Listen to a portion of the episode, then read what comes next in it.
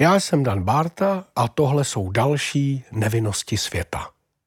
Pro povídkový podcast Českého rozhlasu Vltava jsem sepsal a také načetl několik dalších čert ze svých cest. Tak pěkně poslouchejte.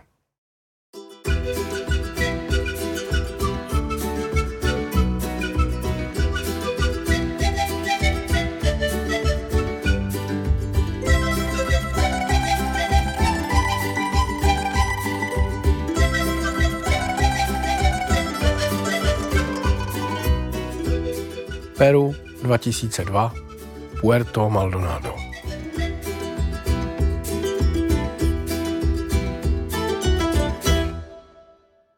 Nabídli mi Dennis Paulson a jeho žena Neta Smith, přírodovědec a fotografka vážek ze Sietlu, moji přátelé.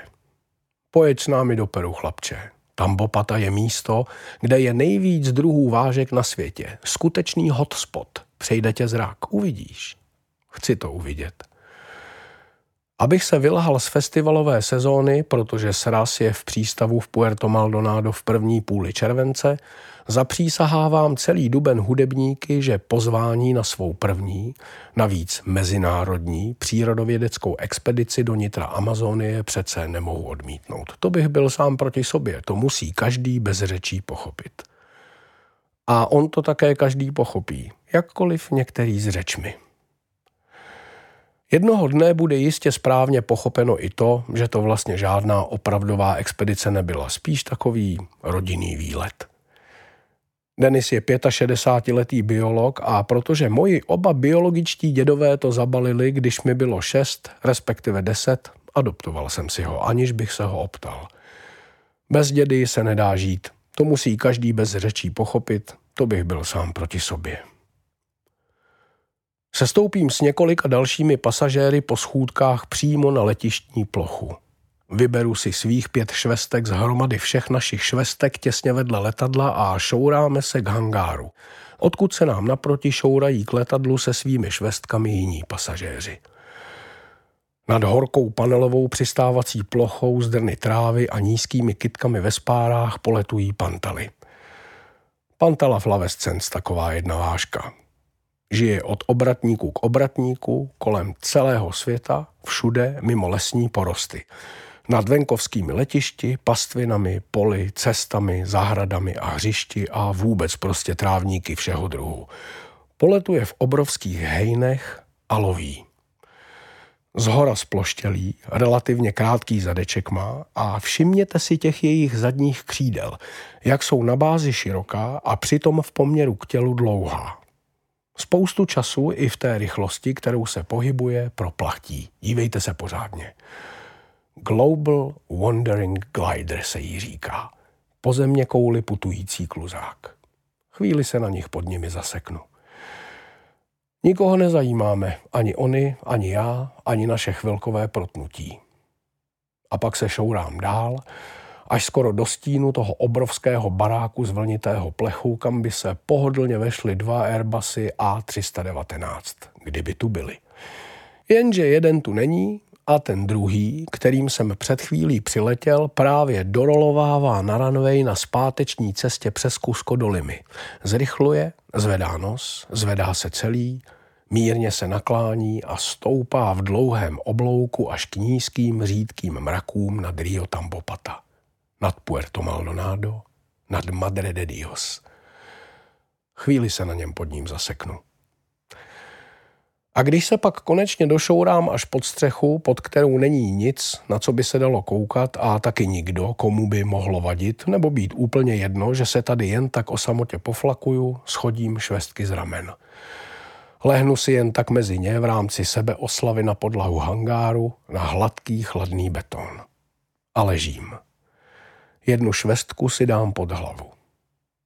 Na železných nosnících mezi obřími větráky vysoko u stropu štěbetají vrabci. Čekám na lidi, co mě mají odvést mikrobusem k přístavu a pak lodí dál až na konečnou.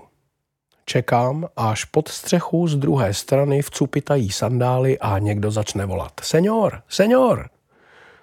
To se pak líně zvednu, v džínách a bledě modrém tričku s dlouhými, nicméně vyhrnutými rukávy se začnu pomalu v pevném stoji mírně rozkročném zase ověšovat svými švestkami.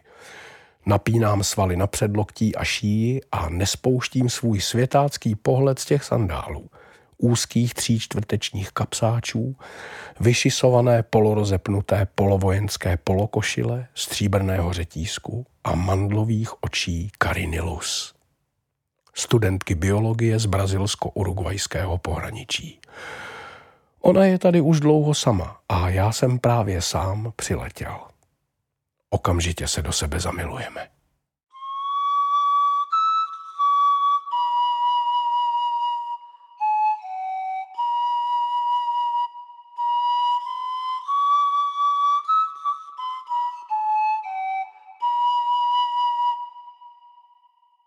Tambopata Research Center.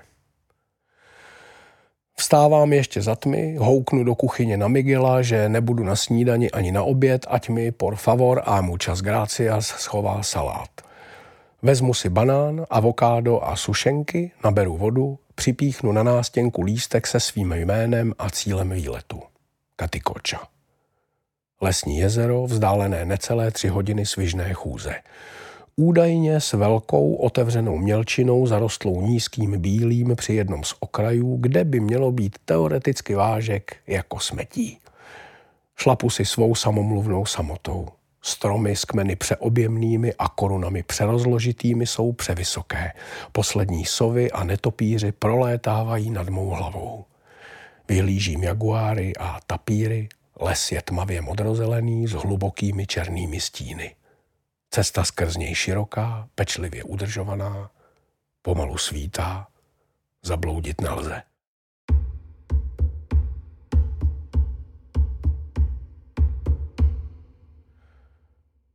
Rafael Noten, francouzský zoolog, během své včerejší podvečerní vyčerpávající teambuildingové přednášky na téma Vidra obrovská, Pteronura braziliensis, vyzdvihl několik jímavých detailů z jejího života. Například teritoriální chování, pozorovaných i v širším okolí Tambopata Research Center, kde se právě nacházíme. Tady v peruánské Amazonii, v systému řek, říček, močálů, bažin a slepých a mrtvých ramen propojených mezi sebou díky setrvale vysoké hladině spodní vody na dostatečně velkém území, kde vidry nejsou rušeny v čase rozmnožování a kde dosud nedochází ke znečištění vod a půdy, neboť na horních tocích řek ještě nehrozí velkoplošné odlesňování ani intenzifikace a s ní související chemizace stávajícího drobného zemědělství, je ideální ideální biotop těchto ohrožených lasicovitých šelem, největších vider vůbec. S trochou cviků snadno od sebe individuálně rozlišitelných podle tvaru veliké, smetanově žluté skvrny na hrudi a hrdle, což z nich mimo jiné dělá vhodný objekt pozorování ve volné přírodě. Zkrátka tady všude kolem žijí vidry obrovské. Velká, plachá a zranitelná zvířata. Vlastně dost podobná nám, lidem. Žijí usedle v pevných malých rodinných klanech, tvořených rodiči a mláďaty, kdy i ze dvou po sobě jdoucích vrhů. Jsou to zvířata hravá, zvědavá, inteligentní a odvážná. S kulatou hlavou, s malýma ušima, krátkým čenichem a vepředu posazenýma velkýma očima. Hm, snad jen ty jejich ruce s plovacími blánami. Jezero velké, ploché a zelené jako fotbalové hřiště leží tiše mezi stromy a vydýchává poslední zbytky noci. Vroští naproti přes vodu se s přibývajícím světlem plaší nemotorní hoacinové, velká želva sklouzne z polopotopeného kmene, až to žbluňkne. Připadám si jako v pravěku. Někde daleko vlevo přede mnou se s praskotem a dutým buchnutím zhroutí starý strom. Raní vzduch, moje samota a volná voda, obklopená vysokou zelenou hradbou, dělají se zvukem neuvěřitelné věci. Po hladině se ke mně řídkou mlhou nese hovor a smích bytostí koupajících se v nejvzdálenějším koutě jezera. Občas zahlédnu oblouk jejich mokřelesklých hřbetů. Ještě je chvíli poslouchám, než opatrně sestoupím s foťákem těsně ke břehu. Že tam jako dám tří kilo s telekonvertorem plánuju. Nedostanu se ale ani k sundání momentálně nasazené makrostopětky. Hovor a smích utichnou. Škoda. Tak nic. Rafael tomu říkal periskoping. O síle momentu překvapení ale nemluvil. Dosud klidná katykoča přímo přede mnou doslova vybuchne.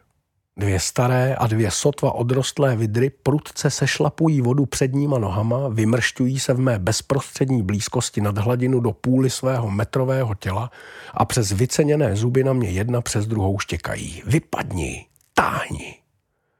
Ukazují mi neschopnému se leknutím pohnout světlé skvrny na hrdle a hrudi. Vystavují je jak obrovské jmenovky, to abych poznal a dobře si zapamatoval, kdo je tady doma a kdo vetřelec. Trvá to asi minutu, než se mi všechny náležitě představí. Jsme seznámeni, pomalu couváme, oni i já. Naše srst se pomalu pokládá. Od boku cvaknu pro Rafaela pár rozmazaných vizitek a jdu schlíple najít tu mělčinu, kvůli které jsem sem šel. Šplouchání, znechucené odfrkávání a polohlasné nadávky nechávám za sebou. Po zbytek dne je slunečno a poněkud prázdný klid. Občas se ohlédnu k nejvzdálenějšímu koutu jezera. Nejsou tam. Zřejmě si, předpokládám a doufám, že jen pro dnešek, odběhli dohrát jinam. Tam, kam ještě žádná cesta nevede.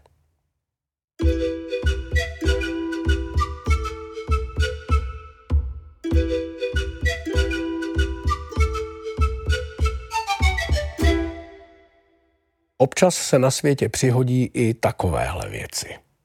Nad Antarktidou se sformují masy ledového vlhkého vzduchu a silný vítr, nějak úzce související s Maden Juliánskou oscilací, ať už to znamená cokoliv, ty studené mlhy nacpe do ústí Rio de la Plata. A přes zimní Entre Rios, západní Paraguay a Gran Chaco, o které se také rozhodně neohřejí, jen z nich nasají ještě víc studené vlhkosti, je žene dál na severozápad, až je natlačí na bolivijské a peruánské Andy, kde z nich vysype všechen sníh. A s bylými silami je popostrčí pod podél jejich východního úbočí, podsune je pod okraj polštáře teplého vzduchu nad rovníkem a rozprostře nad západní Amazonií. Tam udělá zimu a konečně slabostí vydechne naposledy. A ty jeho mraky se vybrečí do lesa a brečí celé dny. V praxi to znamená, že sedím už 34 hodin na verandě bloku spojených bungalovů pro stálé hosty zabalený do deky, Piju čaj s limetou, karibským rumem a třtinovým cukrem, prohlížím si skrze zhruba 10 stupňů Celzia celé to studené vlezlé pršení pleskající do asimilačního aparátu banánovníků a helikónií a nebýt té všudy přítomné zelené, připadal bych si jako v českém ráji v říjnu. Na to, abych tu nevzrušeně promrholil polovinu ze 14 pobytových dní, nejsem dost stoická povaha ani dost buddhistická. Čtu si Dawkinsova slepého hodináře a do oběda vydržím přiměřeně nadšen z peripetí evoluce dělat jakoby nic. Pak se pomalu najím a zase se zabalím do deky. Občas zvednu oko k jednotvárně šedé poklici nad námi, udělám něco na způsob, to snad není možný a začínám být podrážděný. Taktéž mám u nosu kapku. I Denis dělá jakoby nic. Zastaví se jen tak na kus řeči, popíše mi zevrubně a přiměřeně nadšeně celý ten stávající atmosférický fenomén, pojmenuje ho friaché, utře si kapku u nosu a jde se zabalit do deky na své křesílko pod střechu svého dílu verandy. A tam potká podrážděnou netu. Činorodý Denis navrhne, že by mohli pořídit fotodokumentaci předevčírem a před předevčírem nalovených vážek. Zdá se, že neta souhlasí. Denis si tedy připraví arch bílého papíru a přišpendlí ho na stěnu bungalovu do výše své hlavy. Nabije si foťák makroobjektivem a diapozitivem Kodak 100VS. Bude přepečlivě vytahovat jednu vážku za druhou z entomologických sáčků, přidržovat je za konečky křídel a z boku je fotit proti bílému pozadí. Nebude to ovšem zdaleka tak jednoduché, jak to vypadá. Rozptýleného světla je málo, cokoliv citlivějšího než stovka VS má přílišné zrno a Denis má jen dvě ruce. A ty se mu navíc třesou. Musí proto s netou vytvořit pohybovou neostrost redukující předdigitální fotodokumentační jednotku. Udělají to takto. Neta se postaví proti němu a svou levou paži položí na jeho levé rameno. Denis vyjme vášku, ukotví ji v prstech v kýžené pozici a podrží ji v upažené levačce kus před papírem. Neta volnou pravačkou uchopí Denisovu ruku s váškou, aby se mu netřásla a Denis hbitě položí fotoaparát na tu netinu nataženou levačku. Podívá se do hledáčku, stiskne nejdřív autofokus a pak spoušť. Tu někdy dvakrát. Pak vášku opět přepečlivě zasune do sáčku a vezme z polystyrenového pořadače jinou, následující. A s každou takovou novou položkou se ta jejich sounáležitost vždycky znova sformuje. Sroste, stuhne a pak to cvakne. Je to mimořádně náročné počínání a jeho náročnost má zesilující efekt na Denisovu pomalu na povrch se deroucí podrážděnost.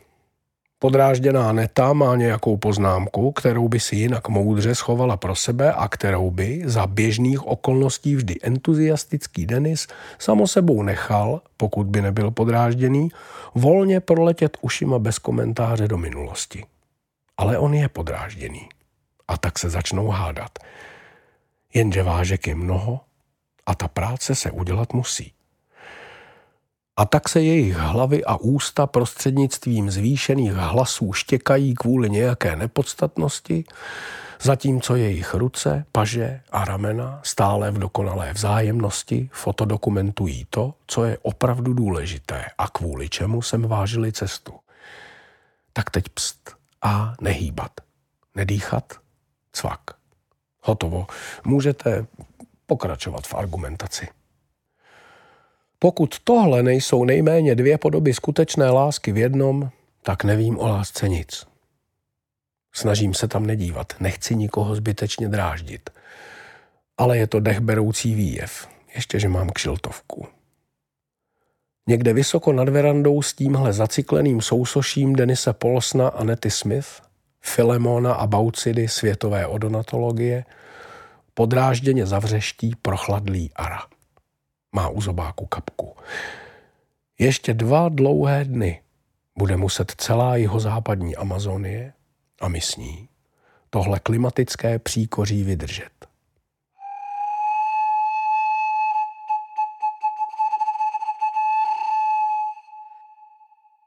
Tradiční, relativně úspěšný hon na soumračná, rychlá, buď zbytečně nízko nebo zbytečně vysoko nad zemí létající šídla rodů Ginakanta, Triakanta Gina a Neureschna skončil, jako každý večer, s prvním netopírem.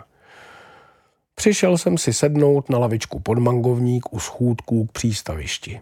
Seděla tam Peris. Dali jsme si cigáro. Přišel Miguel a přinesl pisko, místní pálenku smíchanou s pomerančovou šťávou. Dali jsme si všichni tři panáka. Přišla Jane s tou druhou holkou z JAR a přinesli Magič a pustili Stinga. Brand New Day. Dali jsme si panáka. Přišel Erik s dalekohledem. Za Erikem přišel Rafael. Dali si panáka.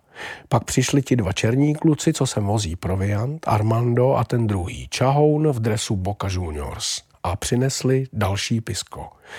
Když Rafael odešel, dal jsem si s nimi a s Erikem panáka. Trochu jsme podebatovali o vzácných volavkách. Karina odjela domů už asi před týdnem a tak brzy po mém příjezdu sem, že jsme spolu nestihli vůbec nic mít. Takže ta přijít nemohla, aby bylo jasno. Dal jsem si dvojitého panáka. Peris odešla a ta její kámoška z univerzity z Takomy nepřišla vůbec. Museli sepisovat denní pozorování. Kdo přišel, kdo odešel, co kde kdo dělal. Etologie je v tomhle dost nekompromisní. Člověk rychle zapomíná. Denis a Neta nakonec nepřišli, dneska jen nakrmili na verandě plodožravé netopíry, na zábradlí připlácnutými přezrálými banány a šli spát. Přišla Kim – Sedla si naproti mě, dali jsme si panáka a ona se nadechla, rozmáchla a roštípla mi už tak dost rozpolcenou hlavu těžkým dilematem. Jestli bych tu nechtěl zůstat, zeptala se. Nebo alespoň rychle zase přijet, až to doma všechno rychle vyřídím. Na půl roku nejmíň. Za pobyt, stravu bych vodil po lese návštěvníky, ukazoval jim, kde co lítá, plové, běhá, roste, žije. A taky udržoval cesty, můstky, lavičky, zábradlí, pozorovatelny, přístřežky, mola. A nebo učil indiánské děti na protějším břehu základy angličtiny. Čtyři dny v týdnu. A tři dny bych měl volno na svou vlastní práci. Hm, nebo zevlování. Že už nejsem žádný kluk, Mám hluboký zájem o věc, dobře se domluvím a mám přirozenou autoritu, řekla doslova. Fakt. Dali jsme si panáka. Jane vyměnila disk a na něm zpívá někdo mě neznámý, mladší než já, z nahrávky, co je starší než já. Zpívá tak dobře, jak já nikdy zpívat nebudu. Nějaký Australan, nějaký Vince Jones. Tak co jako. Klidně tady zůstanu, stejně to nemá smysl, akorát se budu dřít a výsledek bude tak jako tak na pendrek. A nebo ne, pojedu domů, přece předtím nebudu utíkat, třeba bych si to do smrti vyčítal, ještě mám spoustu práce před sebou, navíc i nějakou rozdělanou. Ale naučil bych se řeč. Doopravdicky indiánskou, aspoň základy, pane jo. Půl rok přece nikoho nezabije, to dám. Ale fér to není. Hm taky bych mohl dostat padáka. Nebo si chlapsky dát padáka sám? Ach jo.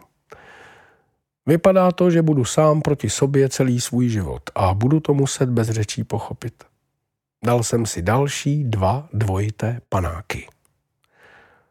Někdo může klidně říct, že se ve mně vaří jen chorobná ctižádost. Někdo, že závidění hodná posedlost, jiný, že zbabělá konformita a další třeba, že zodpovědná racionalita. Někdo by mohl klidně říct, že nevím, co chci a že nemůžu mít všechno. Tak ať to klidně řekne. Doufám ale, že mi ten někdo taky spočítal všechny ty panáky. Já tomu budu říkat třeba má pravá láska hluboká, ať to má nějaký pořádně patetický rozměr. Stejně se nakonec ve mně všechny ty zjednodušující nálepky, co vzbuzují jen další a další napjatá a nesplnitelná očekávání, protože ne moje, ale vaše, na to prosím nezapomínejte. Spečou v jedno přetěžké, černé, hutné jádro. Podstatu, mou skutečnou duši která tím pádem vůbec není žádným rozvinutým závanem závoje étericky éterického éteru ani nic takového, podobně bledě záclonovitého, co váží nejvýše 21 gramů. Ale pěkně hrubé těžiště, sedlina, zkrátka zátka, o jejíž přesné poloze ani velikosti nikdo nic neví, a která jediná pasuje do výlevky, skrz níž odteče, až bude vypuštěn můj život ze soucna do nebytí nebo tak něco. Rozumíme si? Fajn. Tak to příště nepřehánějte s pitím. Zvednu se a vrávorám dolů k vodě. Rozsvítím čelovku, ze tmy svítí rudé oči kajmanů. Jasně, Mohl jsem tady tudy pádlovat a tam tudy běhat po prastarém lese. Někdy se studentkami biologie, někdy dokonce s opravdickými indiány. Pozorovat život v jeho nejzelenějším tvaru, nejpestřejší kráse a nejnespochybnitelnější rajské nevinnosti. Vidět úplně odličtěný svět. Jistě, že mohl. Ale vzal jsem si píseň. Byla krásná. Ne biologii, jakkoliv jí miluju. To s písní jsem se oženil a jsem pod pantoflem, marné volání. No, aspoň budu mít o čem zpívat. To nemůže říct si každý talentovaný oportunista. Dneska jsem se jen trochu opil a trochu si na břehu Rio Tambopata poplakal nad svým nezvratným osudem. Zvednul jsem její hladinu o pět nepostřehnutelných sebelítostných centilitrů a je vymalováno. Naše další deska se bude jmenovat Nervák a prodá se jí hodně přes 10 tisíc kusů, z toho cca dva kusy v Austrálii.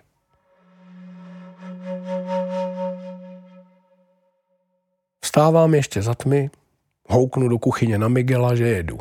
Ať se mu čas gracias a hasta luego má dobře. Sním si avokádo a banán, Dám si čaj.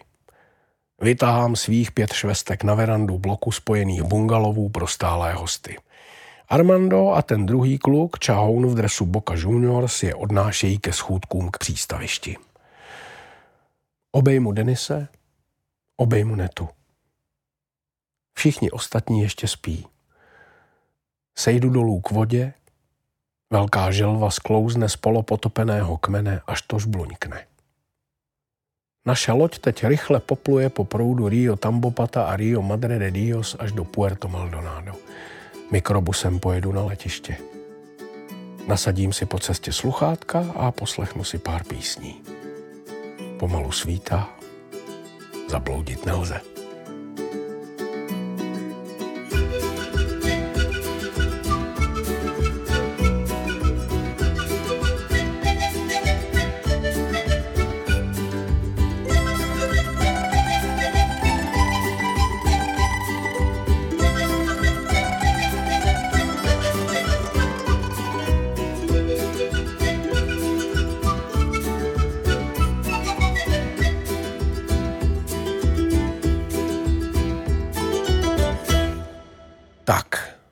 To byly nevinnosti světa. Další díly si můžete poslechnout na webu Vltavy, v aplikaci Můj rozhlas a na ostatních podcastových platformách. Mějte se dobře.